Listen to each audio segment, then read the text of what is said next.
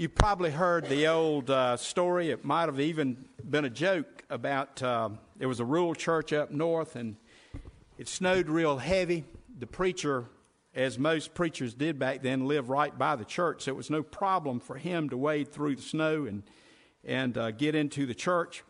And that Sunday morning, only one person showed up, and he was a cattle farmer. And so the preacher said, Well, uh, there's one here, so we might as well go ahead and have church. And so the preacher preached and he preached and he preached and he preached one of the longest sermons he ever preached. And as he was standing at the back to shake the man's hand who had attended, he looked at the farmer and said, What did you think of my message? And this is what the farmer said When only one cow comes to the feed trough, I don't feed him all the hay in the barn.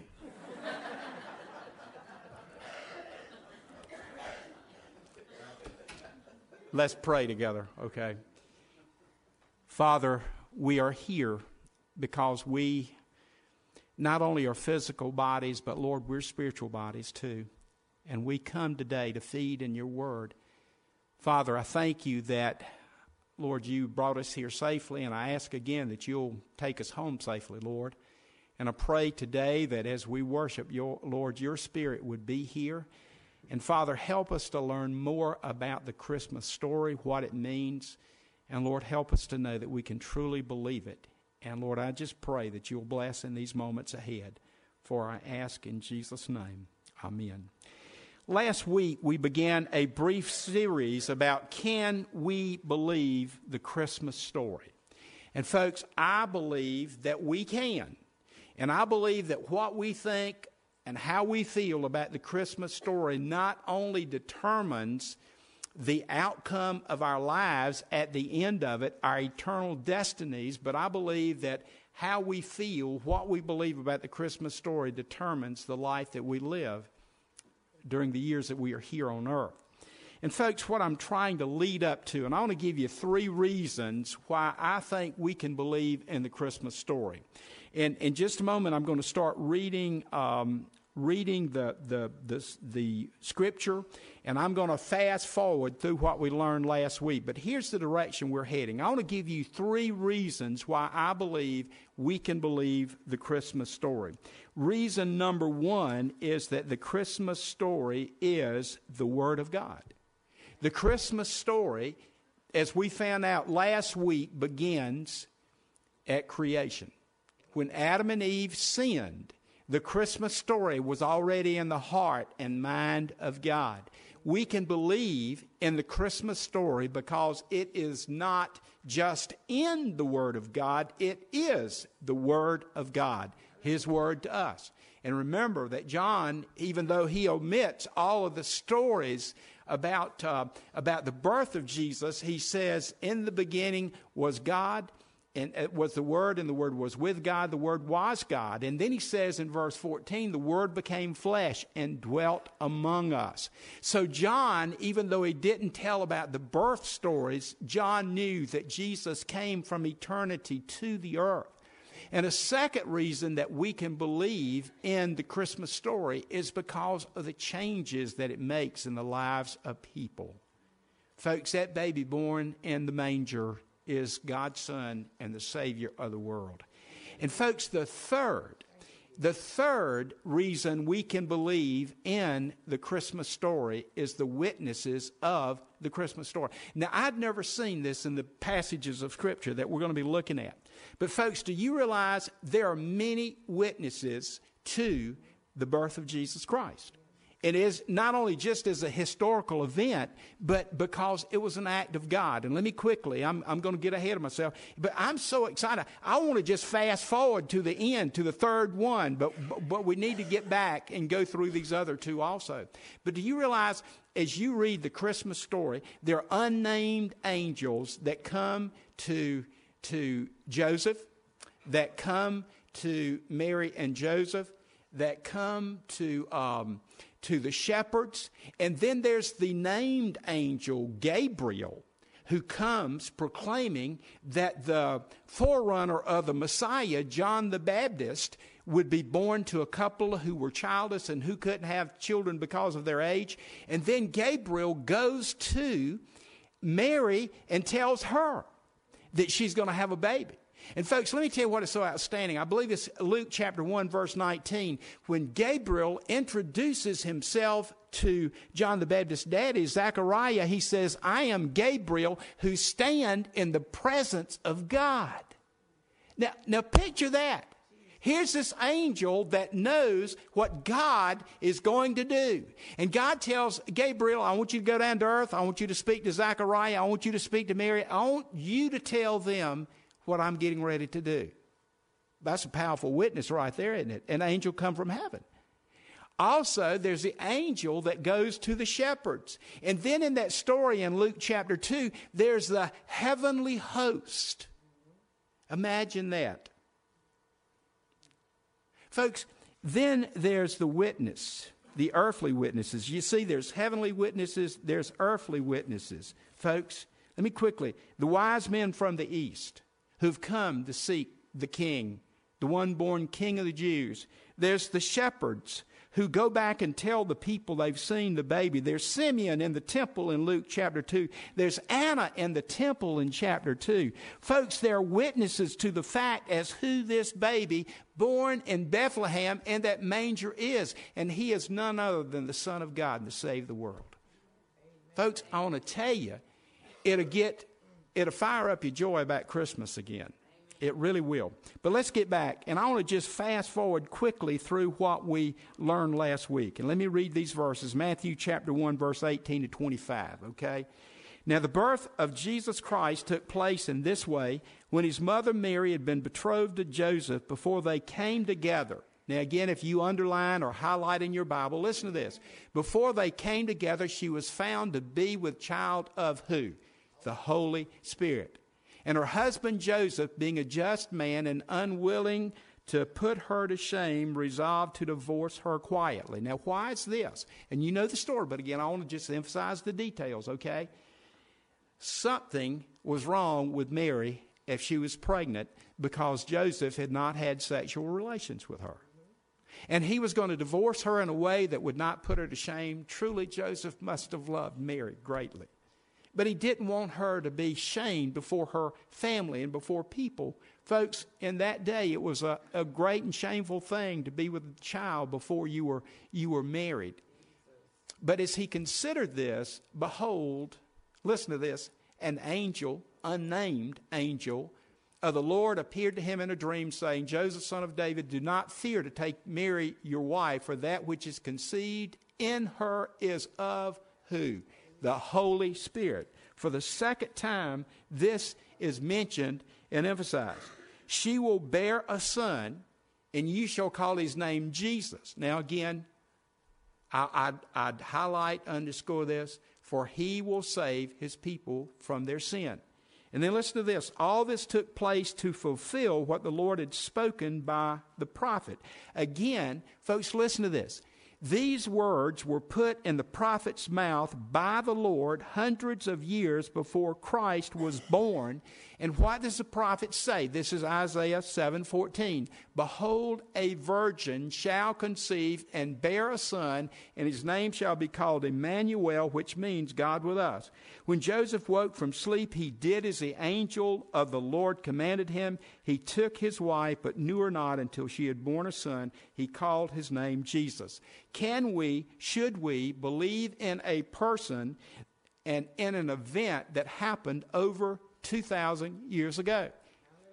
Can we, should we believe that God loved a sinful world so much that he would send his son to the world in the form of a man, that Jesus would leave his throne in heaven, if you go to the next and there, that Jesus would come to this earth as a baby born of a virgin that Jesus would live for approximately 33 years on earth, unjustly die on a Roman cross, that he would be buried because he had died on that cross, that he would rise again on the third day as he promised, that he would stay with his disciples for 40 days, and after the end of that 40 days, he would ascend back up into heaven.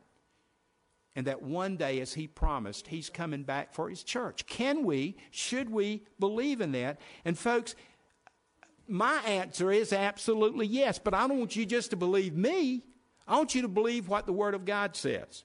So here's reason number one to believe the Christmas story. The Christmas story is the Word of God. And I want to point out in this next overhead, you can find the birth stories. And if you go to the, thank you, Sarah, uh, Matthew 1 and 2, Luke 1, chapter 2, verses 1 through 41. And I want to encourage you, we've got what, two and a half more weeks before Christmas. I want to encourage you to read these and also, if you will, add to that John chapter 1, verses 1 through 14.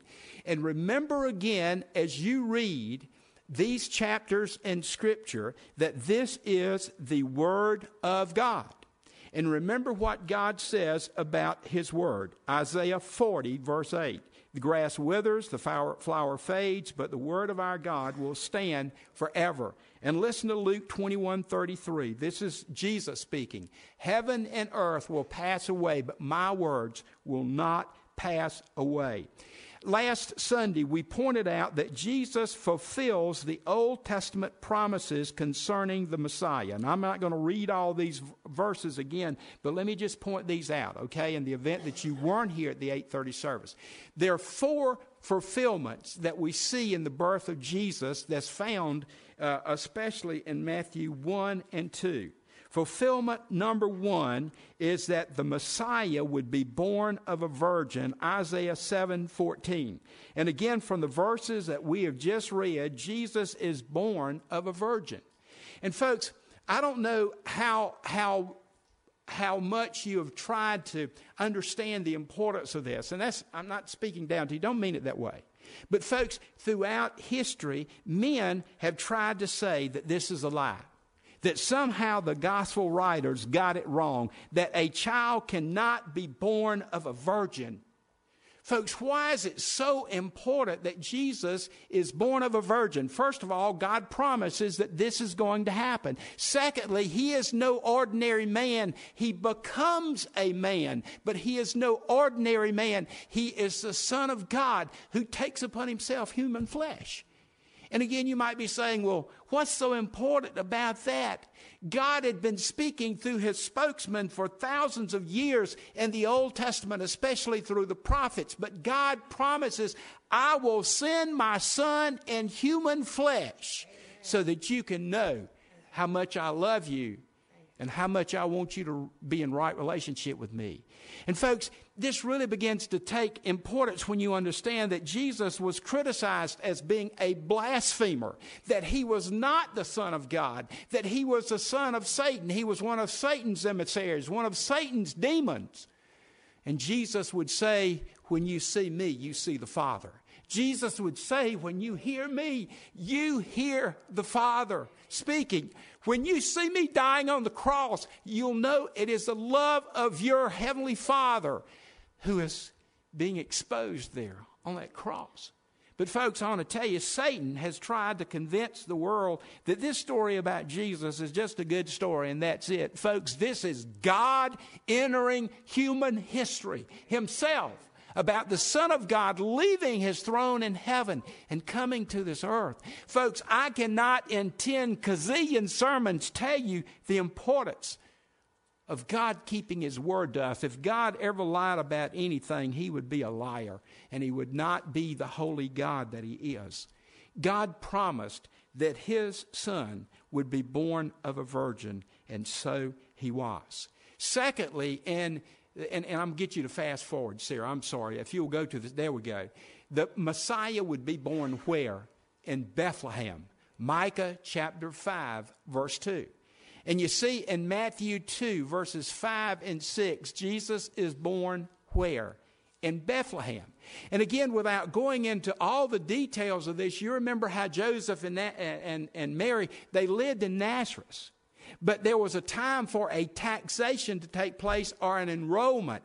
And so the male figure in the family had to go to their birthplace or the birthplace of their fathers. And so Joseph and Mary had to leave Nazareth and go to Bethlehem. Folks, it was no accident that the Roman emperor said, We want to have a taxation, we want to have a census, because that would fulfill Scripture, and that actually happens. A third for fulfillment is Jesus is taken to Egypt for safety. And, and if you'll go to the third one, Sarah, thank you, girl. I appreciate your work today, okay?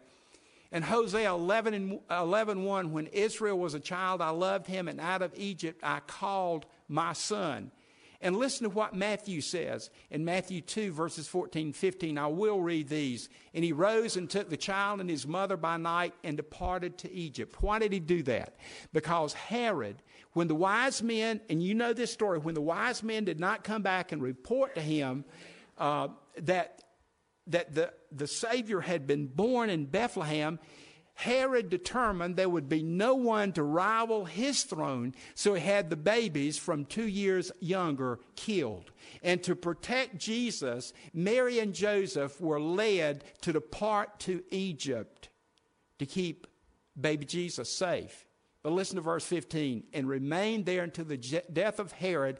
And listen to this this was fulfilled what the Lord had spoken by the prophet out of Egypt have I called my son. Is all this coincidental or accidental? Absolutely not. This is what God had promised in His Word. And a fourth promise about the Messiah the Messiah would be rejected.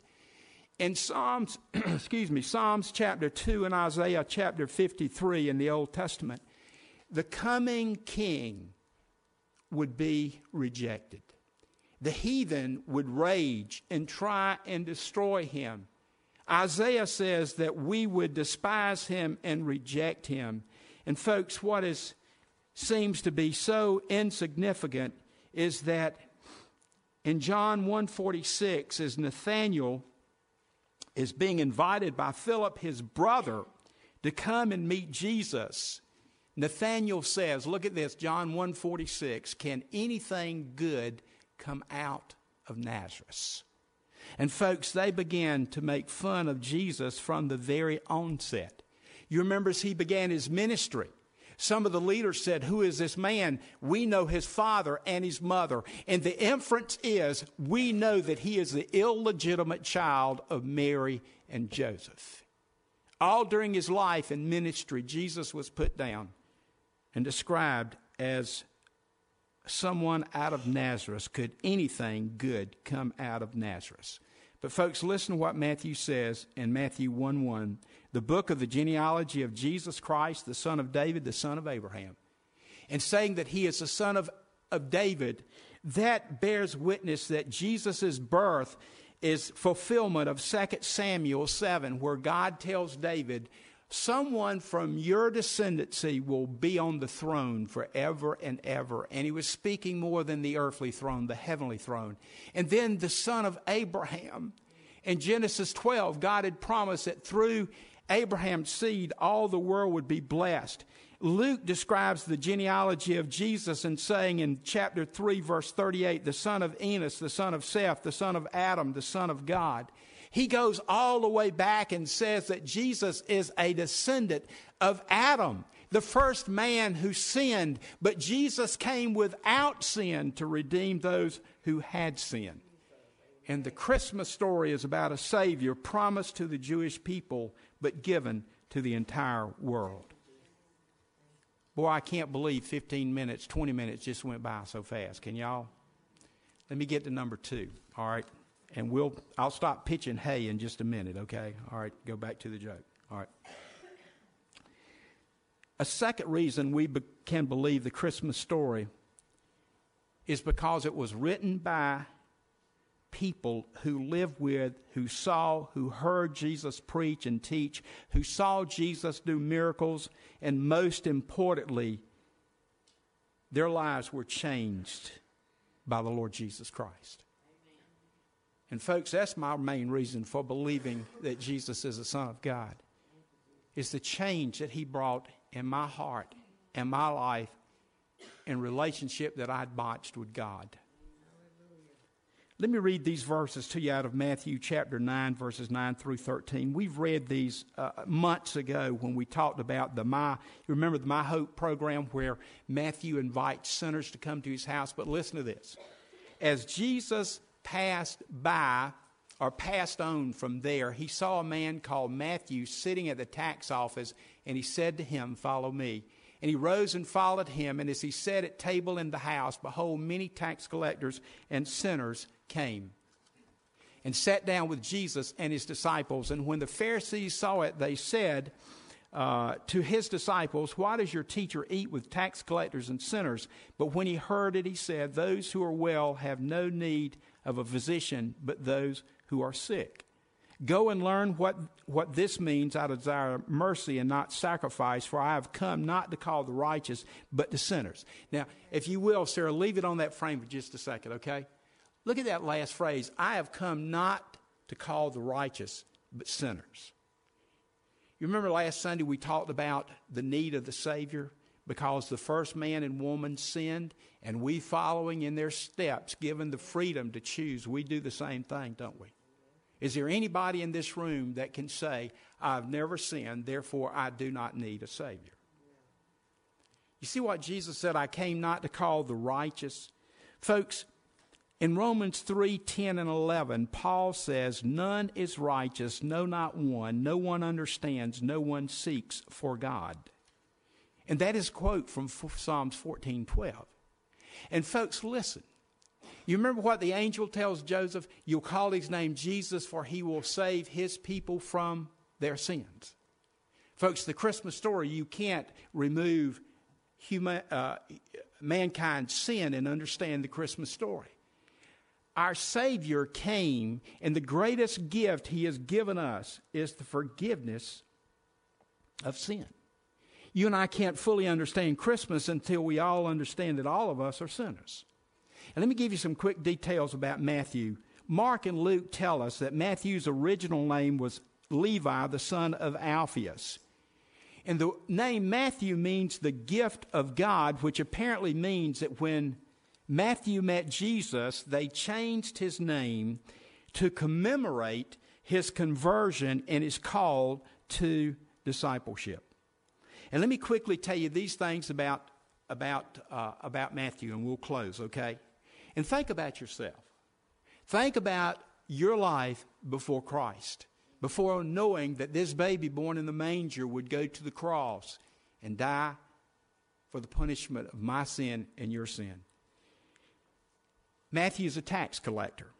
Tax collectors were among the most hated people in Jewish society. They were traitors to their own nation because they sold themselves to the Roman government to work for that government and each tax collector purchased from Rome the right to gather taxes. The more he gathered, the more he got to keep.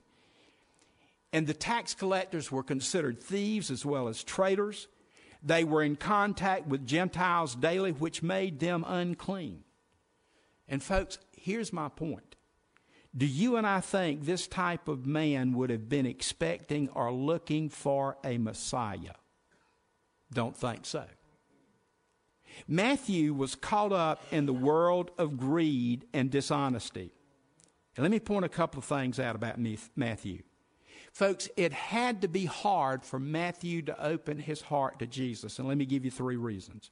First of all, Mark tells us that when Matthew is called by the Lord, they're in the town of Capernaum. Capernaum was a city that rejected Jesus. I didn't know that to reading this account. And, and let me, I'm going to read uh, Matthew 11, 23 and 24. So if you will go to that, but let me read verse 20 that's not on the screen. Listen to this. Matthew writes, Then he began, he's talking about Jesus, then he began to upbraid the cities where most of his mighty works had been done because they did not repent. Jesus had been active in Capernaum, but people did not believe. And listen to what Jesus says in verse 23 And you, Capernaum, will you be exalted to heaven? You will be brought down to Hades. For if the mighty works done in you had been done in Sodom, it would not it would have remained until this day. But I tell you that it should it shall be more tolerable on the day of judgment for the land of Sodom than for you. Folks, we're living in an evil world. We're living in a world that basically is rejecting Jesus. But he's going to still walk by. And he's going to call you and me, and he's going to call the lost, wicked world. And, folks, also, it must have been hard for Matthew because he'd have to give up his wealth to follow Jesus. You ever thought about it? Jesus didn't have a payroll, Jesus didn't promise anything except an eternal home with Heavenly Father. Folks, don't you think that Matthew's old friends rejected and ridiculed and persecuted him? And don't you think again that Matthew wasn't looking for the Messiah, but the Messiah came looking for him? Praise the Lord. And that's what the Christmas story is about. Let me read again Matthew 121 for he will save his people from their sins. When Matthew opened his heart to Jesus, he became a new person and wanted to share Christ with many tax collectors and sinners. And that's what he did. And in Matthew chapter 9, verse 10, he, he invited people to come into his home. Folks, I wouldn't believe in a story that doesn't change lives, would you? If it doesn't change lives, then the character they're talking about is either got to be fictional or it's a lie. But, folks, the people that I know that have genuinely believed that this baby born in Bethlehem in that manger eventually went to the cross and gave himself for sinners like you and I, that Savior has changed lives. And He's still doing it. That's why we need to keep telling this story. And we need to believe it and commit ourselves to it. Folks, can we believe the Christmas story? Yes, we can. Let's pray together. Father, thank you for these moments that we can be together in your word. And Father, I do pray that you are honored and glorified when we meet, whether it's here in the sanctuary or in Sunday school, wherever we meet, Father, may we be busy about sharing your word. Father, thank you that your word does not return empty or void because it is your word, not man's word, it is your words. So I pray today, Father, that we truly will understand what the coming of Christ truly means. That Jesus, the Son of God, left his throne in heaven and came to this earth to save us from our sins. Father, I pray that as we stand together in a moment of decision and invitation, that if there are those here that need to trust Christ, maybe they've already done it, but they've never made it public. Perhaps, Father, we need to make a new commitment to you because we've walked away from the Savior of Christmas. Perhaps, Father, there are those here that you're leading to become a part of this church family. Whatever you're leading them to do, Lord, may they respond under your guidance. For we ask in Christ's name. Amen.